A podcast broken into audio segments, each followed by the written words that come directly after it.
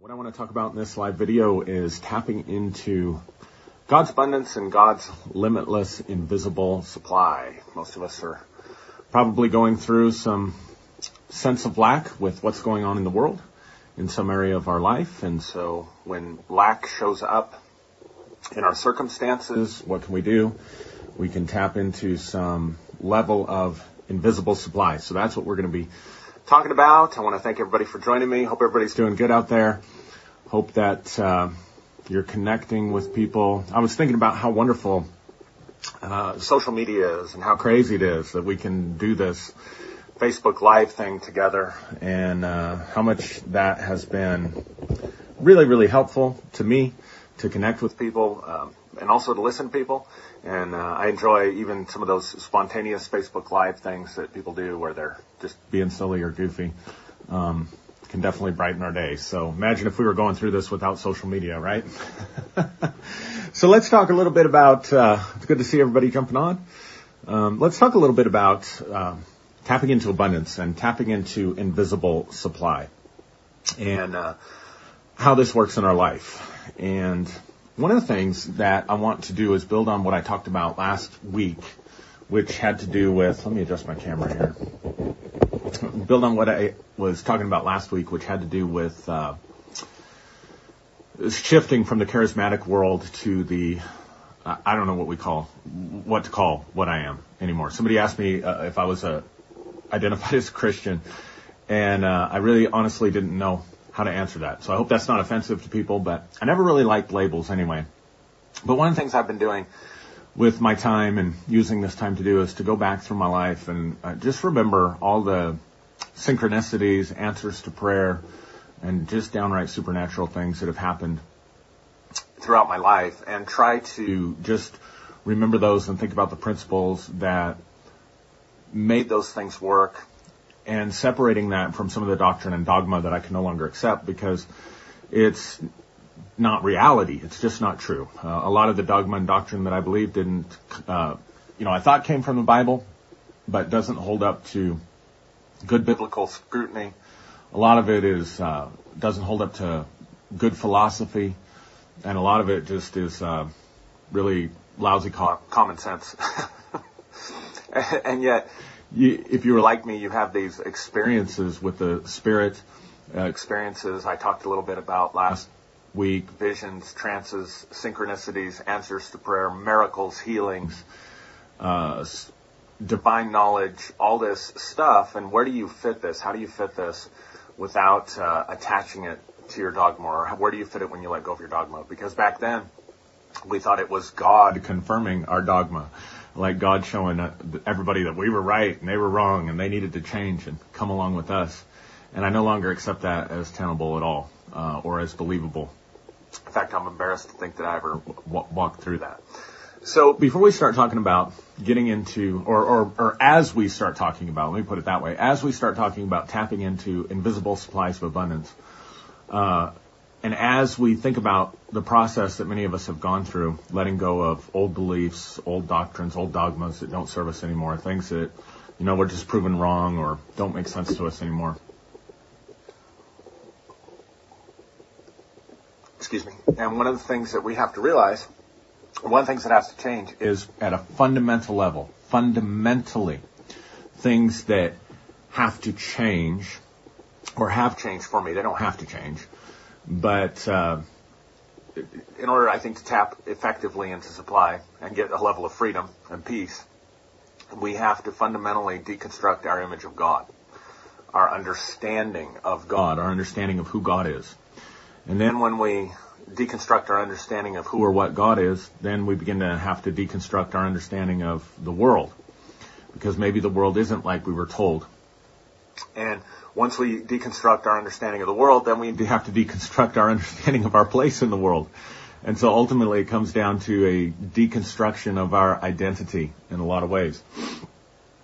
And so just in thinking about this, you have to remember that the Bible, we take our patterns in the Western culture, predominantly in America for sure, the dominant religion in America, the dominant level of spiritual thinking in America and in the West. I know I'm speaking to people that aren't just Americans, but in the West, as well as what's been exported in other parts of the world, our thinking about God is structured from the scriptures. And we have to remember that the scriptures were an ancient book. They weren't speaking in the same categories. They weren't able to speak with the same terms or the same metaphors that we think in today.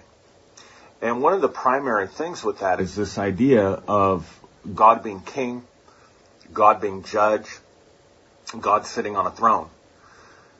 If you were to have the opportunity to compare Jehovah, or the God of the, what we call God of the Old Testament, if you were to compare the conceptualization of Yahweh or Jehovah with other ancient gods and ancient myths and ancient literatures, you would find that they have very similar characteristics.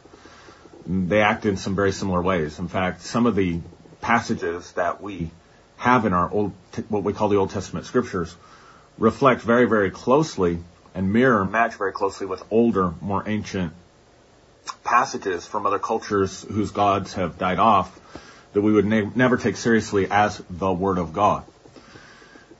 And so for me, it's this whole idea of God being other than and God being outside of and separate from us that is the big thing that begins to cave. And when you begin to consider that maybe God is not other than or separate than in the way that we thought, then you have to begin to look at some of the metaphors or some of the examples, some of the ways that people talked about God in the Old Testament. Like, is he this sort of king in the sky that's sitting in the heavens somewhere, that's surveying the heavens from a throne? Is there a sword coming out of his mouth? Is he going to come at his second coming riding horses and chariots with swords? And is Armageddon going to be fought with swords if you take a futurist interpretation of the book of Revelation? Because, you know, they didn't have tanks, they didn't have smart bombs, they didn't have any conceptualization of that stuff. So, you know, if it were to happen today, maybe Jesus would be coming out of heaven, if it was written today, driving a tank or something with the armies of heaven. I think you get the point. They were limited by their ancient construct, their culture, their ancient worldviews, just like we're limited by our constructs and that are given to us in our culture. And one of the constructs that are given to us are ancient, and this idea that God's on a throne. So I want to invite you to just think about the idea that maybe that doesn't exist. Maybe that's a metaphor. Maybe that's a map. And maybe we've confused the map with the territory again. Maybe we've made the metaphor the thing. Maybe we've made the symbol or the sign, the thing that's pointing to a deeper reality, the thing itself. And so one of the things that I've had to deconstruct and let go of is that idea of God as the old man in the sky, the old king or judge in the sky. And I've had to, and that's really freeing in a lot of ways, because, you know, he's not this giant Santa Claus that's up there trying to figure out if we're naughty or nice and trying to keep track of who's doing what and has some magic formula whereby he's going to do something for you. And that's the other thing that really sets us free, and I think really needs to come down. If you really want to tap into the supernatural, you really want to tap in and unfold your potential spiritually and as a human being, you really want to be able to tap into those invisible supplies of abundance, healing, miracles, all those things, then you really got to let go of this idea that you have to convince God to do something for you. You have to completely let go of your idea of what prayer is. Because, again, if you have this guy on a throne who's governing the universe, he's also taking prayer requests. He's also taking petitions, like a king would, like an ancient king would. And then his will is sovereign law throughout the kingdom. And so if we think this being is up there in the sky and his will is sovereign law in the universe, then we spend our time trying to get this God to do something for us, to convince this God that we're in a bad way and we really need some help down here, to try to find the right formula for prayer so that we can somehow twist God's arm or convince God it's a good idea. And you'll see this in what the church calls intercession. You know, it cracks me up. Like they talk about the mercy of God is past finding out. The love of God is so deep. It's so wonderful. But somehow we're more merciful than God because God wants to send judgment, wants to send a plague, God's pissed off because you're not being obedient, you're not following the rules, and you're not conforming. And so, you know, or God's going to send them all to hell when they die because they didn't believe in a historical event. And so we have to beg and plead, you know, God be merciful, God send revival, God send your rain, God bring this stuff down to us. And so really what we're doing then, without realizing it, although it is very self-evident when you step back and look at it, we are exalting our righteousness and our goodness and our mercy above God's. We're saying we're more loving, we're more merciful, we love these people more than you do, God. And so, you know, and somehow we're standing in the gap. You know, I mean, it's so silly. How did our minds get so twisted and distorted by this stuff? And yet we still feel the need. We still have an internal loyalty contract to some of it. Yeah, Vanessa says, intercession wore me out. Me too. I mean, completely wore me out. And so somehow we have these inner loyalty contracts to these things that really make no sense. And so then let's talk about the will of God. So if we're going to get into invisible supply, if we're going to have miracles operating or healings or synchronicities, then we've got to convince this God to do it for us because it's got to be God's will. And this leads to, the problem is this puts us completely at effect. We're at the effect of our circumstances already, or we wouldn't be praying. We're at the effect of lack. We're at the effect of worldwide shutdown or a worldwide pandemic. We're at the effect of our medical bills and our medical system. We're at the effect of certain businesses are considered essential, but my occupation isn't considered essential. Certain people are allowed to congregate together, but other groups aren't. So this group's able to make a living and this group isn't. Anyway, you get the point. We're at the effect. We got laid off. Our hours got cut. We got furloughed. So that puts me at the effect. I'm not the cause of that. I didn't have anything to do with that. And so I'm at effect. And so now I need something. So I've got to figure out what is the will of God. So now figuring out the will of God puts me at the effect of God because my will doesn't matter. My will is not taken into consideration. It's God's will that counts. This supreme God, this oppressive God, this God that sits on the throne. And so I have to twist his arm or get him, or, you know what I'm saying, I keep repeating myself, but I gotta try to figure out, is this the will of God?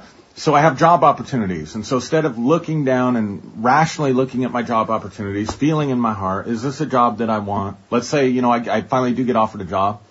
This is how we think, or used to think, and you know, is this job a good fit for me? Are the hours good? Is the money good? Is it something I'm going to enjoy working? Is the culture in the organization good? And then there's this job over here. And then we just like, well, which one is the will of God? Or maybe we don't get a job and we think, well, this isn't the will of God. It must not be the will of God for me to get it. So we spend all this time trying to figure out what's the will of God. Puts us at effect. We're at the effect of whatever the will of God is. And then we're trying to figure it out. Or we read the circumstances as the will of God, as though he's somehow behind it, and then we're at the effect of, well, I guess this just wasn't the will of God for me, and so it creates this inertia. And herein lies the problem, because if I'm right, if we all have the divine within us, if we all have the divine spark within us, if we have that, then we have the potential to move mountains, if we have the potential to create and work miracles and heal and create synchronicities for ourselves, then we got to realize that the cause lies within us. If God is within us, not other than us, then we are the cause. But as long as God is outside of us, we're the effect. Now, so here's the problem. So if that's an illusion, if it's an illusion, if there is no God as king sitting on the throne like we thought, if there is no God that sits up there and somehow arbitrarily decides this one gets healed, this one doesn't get healed, this one had enough faith, this one didn't need faith, this one that was just assigned to, this one I'm blessing, this one's a baby Christian, but this one's a mature Christian, and doing all those calculations and making all those decisions, if that's all an illusion that we buy into, and if in reality we have far more power and potential and ability than we ever thought we possibly could have, but we don't activate it because it's within us and we have to put ourselves at cause, and so we buy these lies that lull us to sleep, that put us into this hypnotic trance, that prevent us from igniting the power of our own divine nature, of our own divinity. And if that's true, then we have to be able to make that shift. And so I want to talk about that. I want to talk about making that shift and tapping into abundance. Now, I am going to bring this down. Well, let's don't do that yet. I want to talk about this. So what if God is more complex than that? What if this thing that we call God is more complex than that? And what if the New Testament, particularly John's Gospel, points to that? So in the beginning was the Word, the Logos. In the arche, in the original pattern, that's what that word beginning is. In the arche was the Logos, and the Logos was with God, and the Logos was God. And all things were made by this Logos, and without this Logos, nothing was made that has been made. And in all things is life, and the life is the light of man. That's the earliest translation that we have. Cyril of Jerusalem, in his commentary, he doesn't say in him was life, and the life was the light of all men. In the 4th century, the way he quotes John, he quotes him as saying, in all things is the life of God, and the life is the light. And so, to put that in modern vernacular, without going into all the Greek philosophical understandings of arche and logos and all that stuff, basically what he's describing is a consciousness that is the mind of God, that is universally the source of all things, and is universally inhabiting all things, and is universally light or consciousness in all things. And he says, that's God. That's God. That's what was made flesh and dwelt within us. Because if you have a good study Bible, when you look in John 1:14, it says, he dwelt among us, but if you look at the footnote, it'll have the word within. And when you look at that Greek word, it's used almost everywhere in the Scripture. I did this a couple years ago. Everywhere in the Scripture, it's in or within. So basically, if the mind of God, the consciousness of God, the Word, the Logos, this net of energy, if you will, that inhabits all things, surrounds all things, and supports all things, is an intelligent consciousness. It is a logos. It is a mind. That includes you. You came from that same source. You have that same logos inside of you. And so the writer of the Gospel of John is saying the Word, the logos, became flesh and dwelt within us, and we beheld his glory. The glory as of the only begotten of the Father, full of grace and truth. In other words, the only begotten of the Father being, there's only this. There's only Logos. So at one sense, reality is material. The way that we experience it, it is material, it is solid, it is fixed. On another plane of reality, everything that is material exists as life and light and consciousness. Everything came out of this Logos, this mind. Everything is being supported by it. Don't make it human. Don't make it like you. It's not like us in the sense that we sit there with our ideas and our wills and our choices and arbitrarily do this. So you could think about it this way. There is a light power or a life power or a life energy that permeates all things, including you, that you are intimately entwined with and part of and come from. And you can think about it as energy, although that's really a metaphor. It's not energy. But it is controlled or influenced by thoughts and feelings and mind and states of consciousness. So here's another one for you. It's not, we are not other than God. We are not duplicates of God. We are not just stamps in God's image as human beings. We are indwelt by the Logos. We are a piece of God, for lack of a better way to say it. A particle of God that has inhabited the flesh. And I'm not sure what the end game of human evolution is, but I do believe with all my heart, I have such a strong witness to this, and almost all the world mystical teachings in some form or another teach this. We are here to learn how to be God. We are here to learn how to activate those divine potentials if you want to. You don't have to believe this. You don't have to swallow this. But if you want to activate these things and learn how to move in the currents of the divine mind so that your will is done as a God on earth as it is in heaven. And I know that sounds like horrible heresy.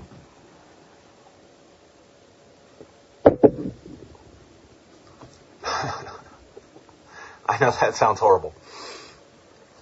But let's think about this a little bit. So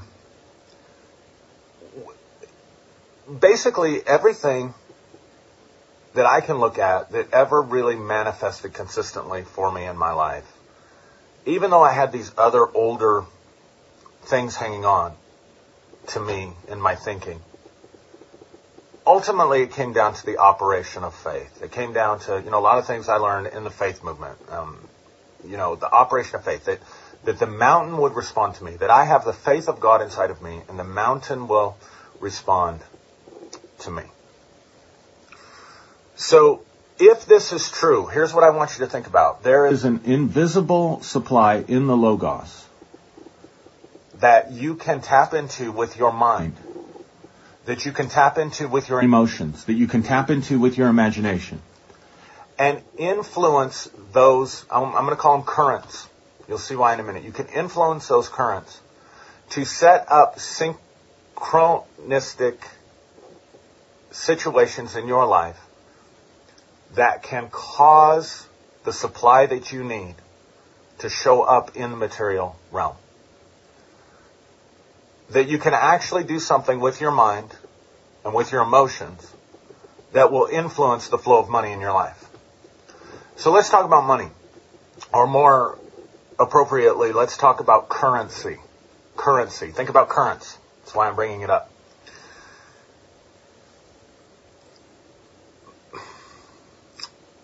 There is such a broad subject. Let's do it this way. There is nothing in your life, nothing in my life, that any of us can do without money. Nothing. No activity that we can do without money. Because you have to eat, you have to drink. Even if I was going to go for a walk with my son, that's free. I can just go out for free and go for a walk. But I got to put clothes on. I got to put shoes on. I got to make sure he's fed and taken care of. I've got to be fed and taken care of. And everything in our life is intricately entwined with money. Now, here's a place where religion also disempowers us, because it teaches us not to love money. And I understand the insinuation, or I think, what the scripture is saying there about the love of money is the root of all evils. But you cannot also have an emotional detachment with money. So I want you to quit thinking about money as just dollars and cents. Actually, money is really just numbers. There's all this craziness, and I don't mean to offend anybody, but I've been around at this for a while, and I remember in the 70s, they're going to take your money away. And everybody was afraid of that. And by that, they meant your dollars and cents. The actual bills. And in a sense, they did. In a sense, we're already in a cashless society. I almost seldom use cash. I don't get a paycheck. I get my money automatically deposited into my account. I don't pay my bills like I used to. They get a lot of them automatically withdrawn.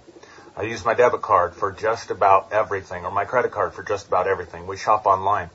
So rather than this exchange of money like we used to think about, it's just numbers changing. Numbers changing in my account, various different things, and then there's this exchange of things that are happening. And so I'm a part of this system that's being affected by things like the Federal Reserve and interest rates, that's being affected by what's happening with Fortune 500 companies in the stock market, all kinds of stuff, prices of oil, all kinds of different things. Since we're not on the gold standard, it's just currency.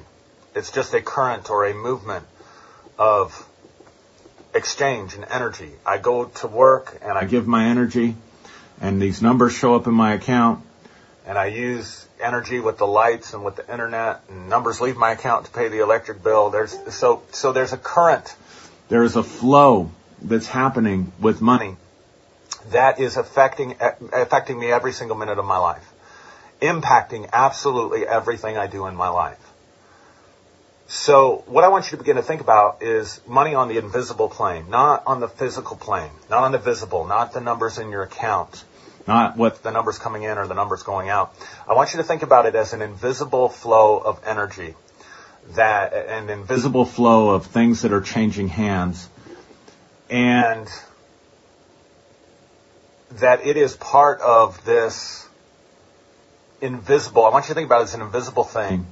And then if I can use the invisible parts of me, my thoughts and my emotions, to tap into that energy, relate with that energy, then how can I shift that energy or bend that energy or make that energy work for me on an invisible plane before it shows up on the physical plane? One of the things I thought about talking about, just to trigger people, was tithing. I've always been big on tithing. And I know that's bondage from the scriptures. I know it's misappropriation of scripture. I know that what we consider tithing today, when people stand up and they preach and they teach and say, hey, give your tithe, which tithe means 10%, give 10% of your income into the church, and then God's going to bless you. Or sow a seed, give some money, and then God is going to bless you. And I know that for most people, that's not a reality. I know for most people, they give their tithe and they struggle. Most people, they give and it's not given back to them. They're not walking in abundance. But I will honestly say that those principles worked very, very, very well for me, that it was not my experience that those things didn't work. But when I think back on it, I look at it, it's because I had developed a lifestyle where I had changed my relationship with money, of which, for me, tithing was part of that, part of changing my relationship with money on an invisible level that gave me the power and the ability to influence it and cause it to come my way. Now, it doesn't always show up like we think it's supposed to show up. I'll give you a few examples. Like we think, I gave, and so some check's supposed to just show up in the mail, or the boss is supposed to give me a raise. We're looking for consistency. We're looking for that consistent flow, because the way we think about money, we think about money based on what our parents taught us. We think about money based on how much knowledge we have, the financial systems and how it works. But what's more important than what we think about money is what we feel about money. It's what we feel about money. How many of us can relate to buying something and getting that little bit of dopamine when we buy something, and it just makes us feel better? It just makes us feel good. So we get depressed and we go shopping and we buy ourselves something, and so we feel better. Or we think we need to have some creature comfort, and so we go out and spend it, and so we feel better. Or we get blessed with a bonus or a raise, or money does come from somewhere, or some rich uncle dies somewhere and leaves us money, and boy, we get excited. Think about all the emotions that are constantly tied to money. Or all of a sudden we can't go to our out as much because we're not bringing in as much money. We found out that our money got cut, or we found out that we didn't get the raise, or we didn't get the promotion. All of a sudden now, Or we watch our retirement go down when the stock market went down with things that were totally beyond our control, and so we go, ugh. And so what I want you to begin to think about is you have an emotional relationship with, you have a relationship with money. It's no different than having a relationship with a person. If you've lived with anybody, I've been married 25 years. There were times that were up and times that were down, times that you felt good, times that you didn't feel good. Anybody you've had a long-term relationship with, there are times that you're excited to see them and happy to see with them, and there's times they get on your nerves. There's times they disappoint you. There's times you get mad. There's times you want to cry. So a big part of relationships with people is the emotional ups and downs and the emotional feelings, the emotional attachments that we have with it. And emotion is also energy. Emotion is actually communicating to the field that is the mind of God. It is communicating to the Logos. It is communicating to what's connecting this flow of currency and stuff in your life. And so one of the things that happened for me, I didn't just start tithing and bam, you know, magical things just started happening. Tithing hurt. Tithing was scary. I mean, the first time I gave 10%, I'm like, I'm not going to be able to pay my bills. Up comes my fear. Up comes my feelings of lack. Up comes my greed. Up comes all these various different things. And I have to start examining all these buried subconscious emotions and feelings that I have about money, that has been communicating to money, that has been causing money to avoid me. What about jealousy? What about envy? Oh, somebody else has a better car. Somebody else has a better house. Oh, they have a swimming pool. What about insecurity? You know, it's so funny. My sons, you know, I'm by no means rich, but you know, my kids, it's tighter now, you know, so we can't do a lot of things. So now my kids are saying, well, Dad, when we're rich again, when you're rich again, can we do this? And when you're rich, and I'm like, newsflash, you know, I never was by some standards. But what about, you know, when other kids can get stuff and you can't provide stuff for your kids? Other kids can have things and you can't. That starts touching on your insecurity, starts touching on your identity, perhaps as a parent, as a provider. See how all this stuff affects us in really, really subtle ways at a very emotional level. What about selling your services, putting yourself out there? Some of you want to do some things, coaching, but you're afraid to put yourself out there and charge for your services. Whatever. I mean, I hate asking for money. You know, like those of you that are around the church and whatever, you know, I almost never do that. I hate doing that. But sometimes it's necessary. Sometimes you have to do that. And so, but did you hear what I said? I hate doing that. So that hate is part of my relationship with money. So what I want you to think about is that you have a current, you have a thought flow, you have a thought feeling flow or a thought feeling current around and about provision and about money that you are contributing into the Logos, into this universal mind, that then it is responding and setting things up for you based on what you're putting out. Now, if you don't believe me, then if you need scripture, Luke 6:38, whatever it is, given it shall be given unto you. Good measure, pressed down, shaken together. Men shall put into your bosom, give into your bosom. For with the measure you use, it will be measured back to you, and to you who have more will be given. Interestingly enough, we kind of take that verse out of context. When you put it back in its context, Jesus says, do not judge and you will not be judged. Be merciful and you will receive mercy. Do not condemn and you will not be condemned. Give and it shall be given unto you. So he's talking about the flow of energy, the flow of mental and emotional energy that you are giving off. And the way the environment is designed to respond and correspond and reflect back to you all that input that you're putting in. How's that? So we have to think about at an emotional level, before money and abundance can show up, do we do enough to cultivate a relationship, an emotional relationship of abundance with money? A thought of abundance with money. What about your self-worth?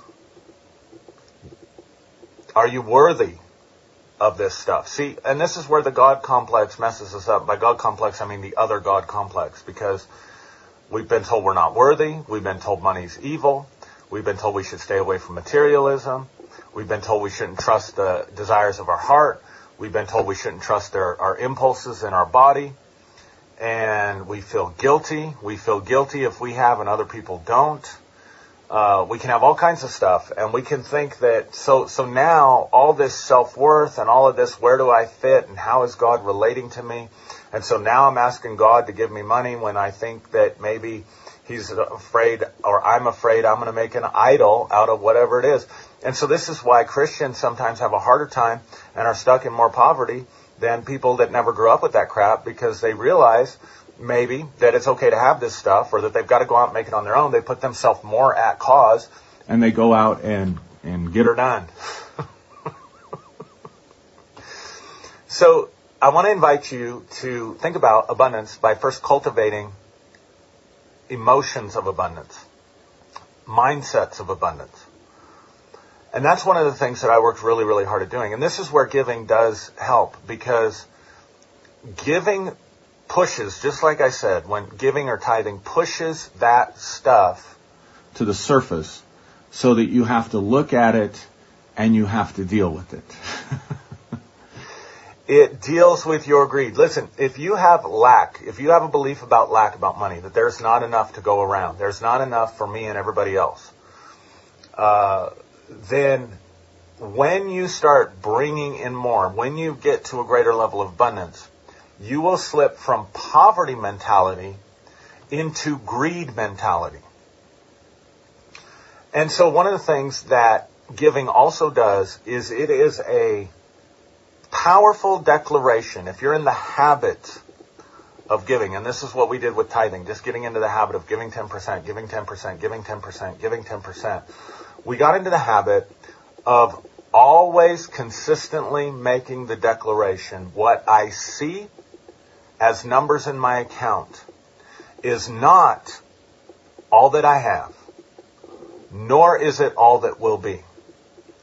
It's making a strong declaration that money is a renewable resource.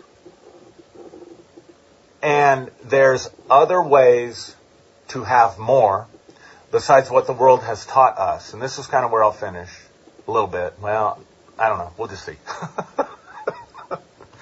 There's other ways to have for abundance, and I'm talking about financial abundance, to come to you besides working a second job, or taking more streams of income. Now, certainly if those things come your way, and you want to do them, go ahead and do them, but there's other ways. And if you believe you have to work for money to come to you, you're losing the game. One of the basic principles between the rich and the poor work for their money, the rich make their money work for them. Just let that sink in a little bit. So if you believe, but see, we have these beliefs. I have to work for money. I have to do all these different things for this stuff to work for me. And those beliefs keep us stuck, right? So again, when you're giving, you're declaring this is not all that there is. When you're giving, you're declaring I'm not all that there is. My needs, wants, and desires are not the most important. In fact, If you can think about God is this supplier. God is your supplier. God is putting a flow of abundance into your life. And remember, you are that God. God, I know that sounds like heresy. Some of you that are just jumping on, please go back and watch the rest of this, because I laid all kinds of foundation for this before I got here. But there's this flow of invisible abundance and support and supply that you cannot see yet, that has not shown up yet. Then you don't need to be greedy. You don't need to worry about lack. You can give. You can help supply others. You can look at it this way. I am going to be a part of someone else's supply. I'm going to be part of that currency. I'm going to flow this into other people's lives. I'm going to flow this and channel this into other good causes. I'm going to flow this and channel this into whatever it is that you want to do.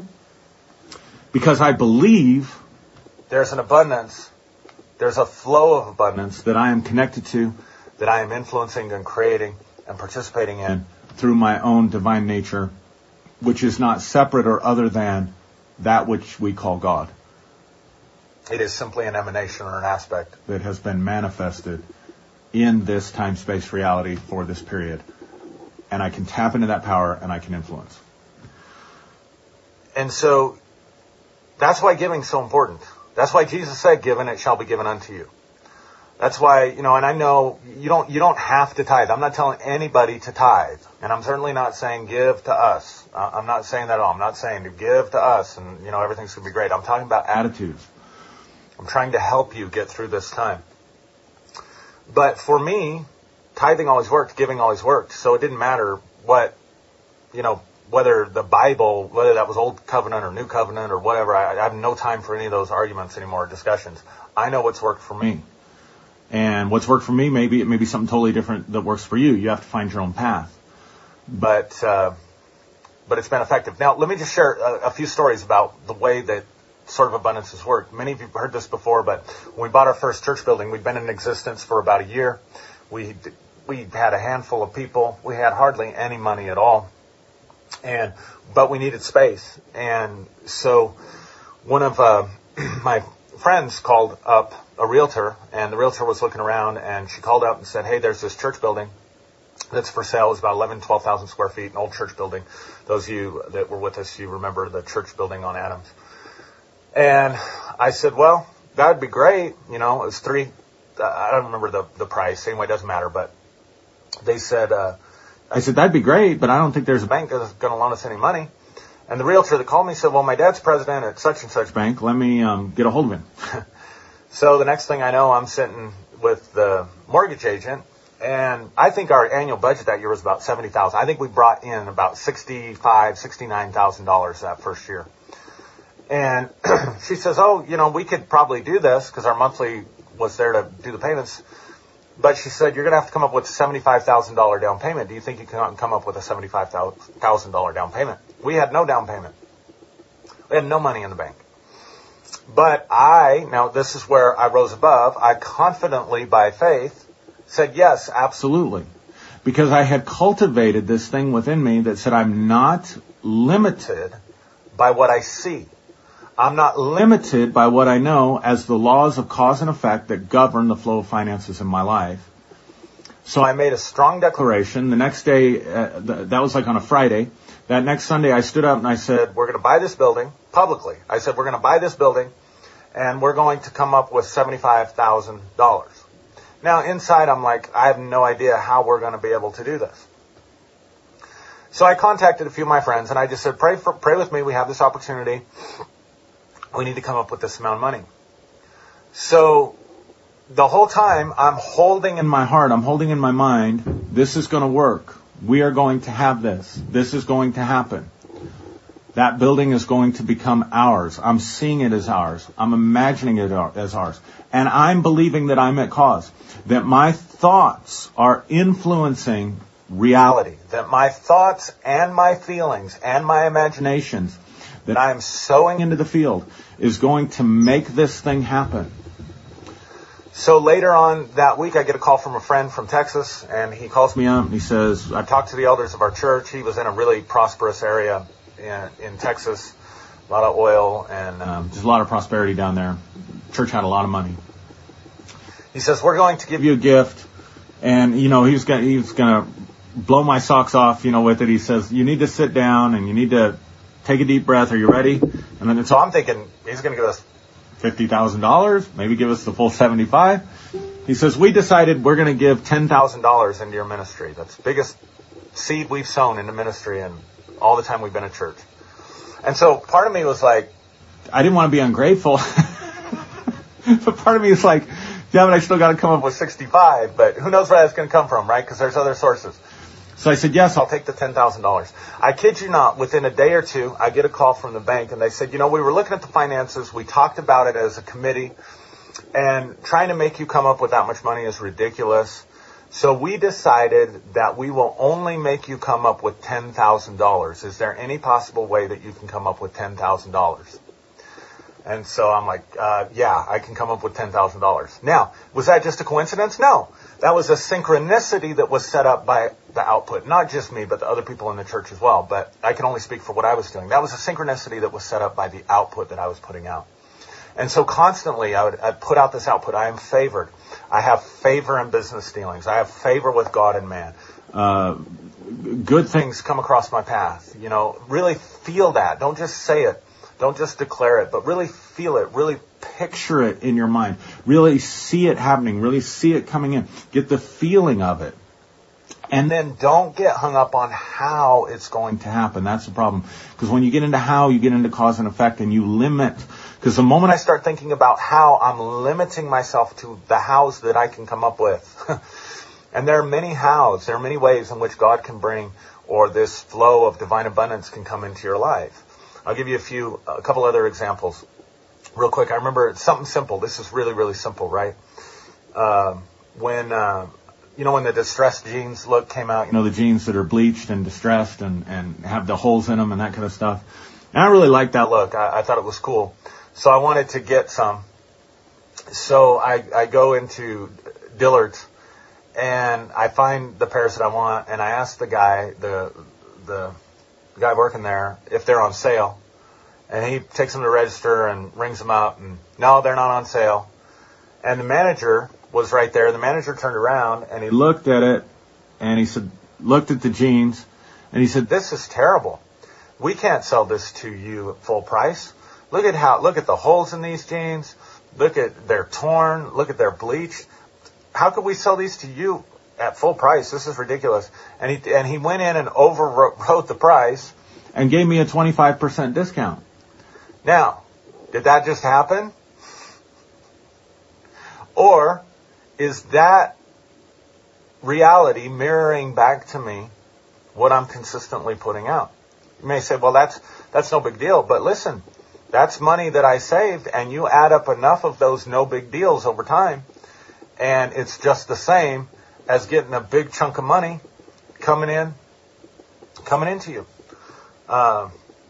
I remember when I had to wear a tie all the time. You know, I got into this thing, this flow with ties, where I gave away my favorite tie. And again, I felt it. I felt the pain. I had to work through the emotions of it. And I just wanted to practice these things.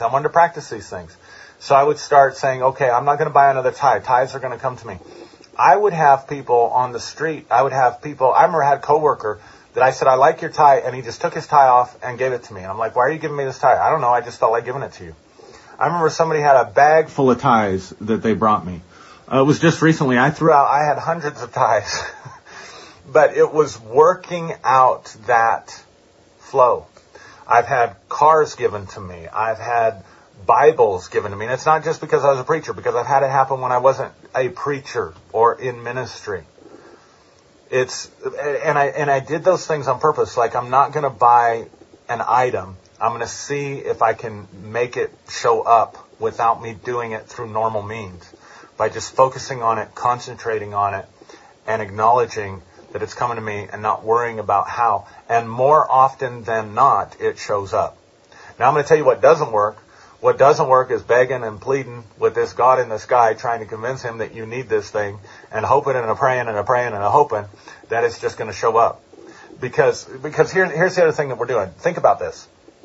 I'm talking about having very positive emotions, being completely free from the fear of lack, being completely free emotionally from worrying about, am I going to use this money wrong if I get too much? If I get too much, is the prosperity going to destroy me? Is it going to become an idol for me? Am I worthy of this?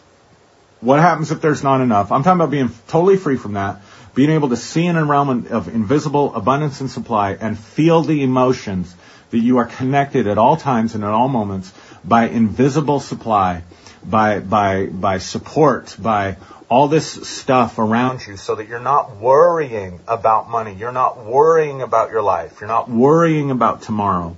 But you are free and experiencing abundance before it shows up, and you're putting that kind of emotional and mental output out there. You don't even have to pray. You don't even have to make declarations. You're already communicating that, and people are going to pick up on that, and you're going to be a giver, and it's going to be given back to you. But see, all that stuff's happening at the mental and emotional level. It's not even spiritual. It really is mind power.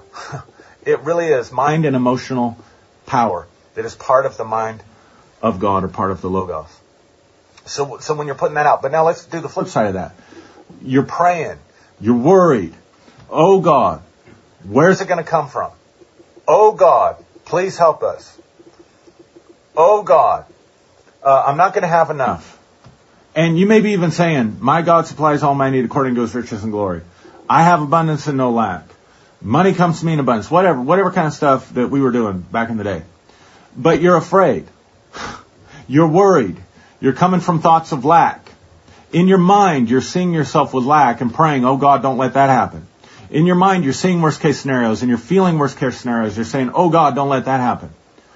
That's actually where you're communicating with the mind of God. What you're saying, the words you're saying, the way you're praying, even if you say, in the name of Jesus, by the power of the blood, whatever.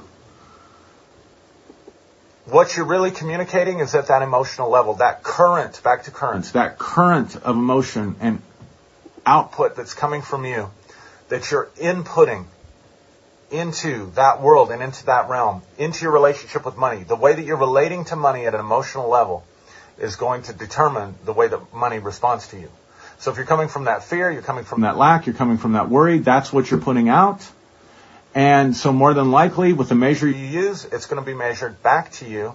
And then things aren't going to work. And guess what? That creates a loop. I knew it wasn't going to work. I knew it wouldn't happen. I knew it was going to be like this. This stuff always happens to me. And so then the next time you have an opportunity to worry, guess what? You're running another reel-to-reel. You're thinking about all the times it didn't work. You're thinking about all the times it didn't happen. Thinking about all the struggle, all the pain, all that stuff coming to the surface. All that stuff coming to the surface. And that's what you're putting out.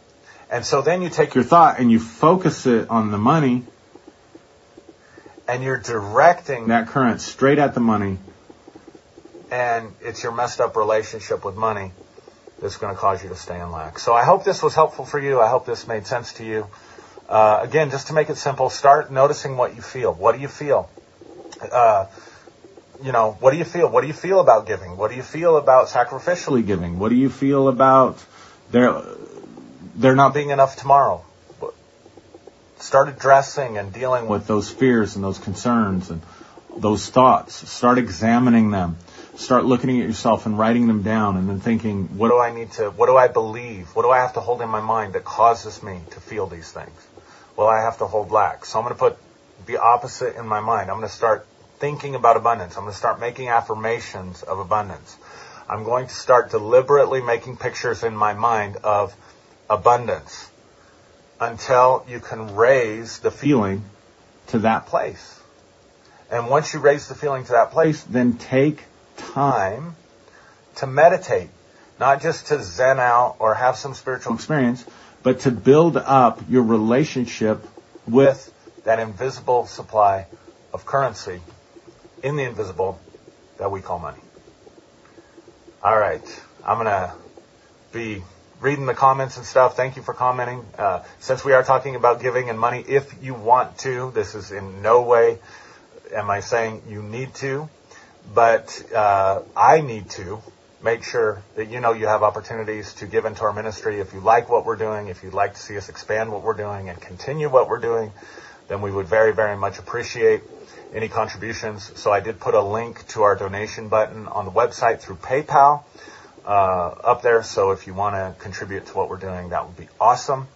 And we will contribute our energy back in terms of just sending blessings and light and love and abundant thoughts to you for your contributions. So anyway, thanks everybody for watching. Those of you that are watching live, those of you that we'll watch later. If you have questions, I know last week I wasn't able to get to all the comments, which disappointed me. Had a super, super busy week last week. I wasn't able to do any other lives like I wanted to either. But I did get some YouTube videos done. So if you scroll my page, you can see some of the YouTube videos that I've done. You can subscribe to my YouTube page. That would be cool too. Trying to do more stuff online, trying to do stuff that's a little bit more practical. I am teaching a class starting Monday night at 7 p.m. Mountain Daylight Time, a live class on Zoom. You can go to the link. It's called Wells of Living Water. You can go to the link, which also I'll share on my page, and sign up for that. Or you can message me if you want to take it. It's $150, and I will be sharing some things along these lines of what I shared today, but be going more in depth in it. It's not going to be super in depth because it's three classes. But it's going to give you an idea on how you can begin to manifest and tap into supernatural knowledge, supernatural ability to create synchronicities, and tapping into the power of God that is you. So anyway, God bless you. I hope you enjoyed this. Shalom. Namaste. Have a great rest of your day. Have a great week. And I love you guys, all of you. So good to see many of you on here. Sorry I didn't interact with you as much today. But I wanted to get that out. I hope it's helpful for you. I hope it gives you some encouragement and a strategy to go with in case you are facing some lack and some difficult circumstances right now. So anyway, have a very, very blessed day, evening, night, whatever time you're watching this. Thanks.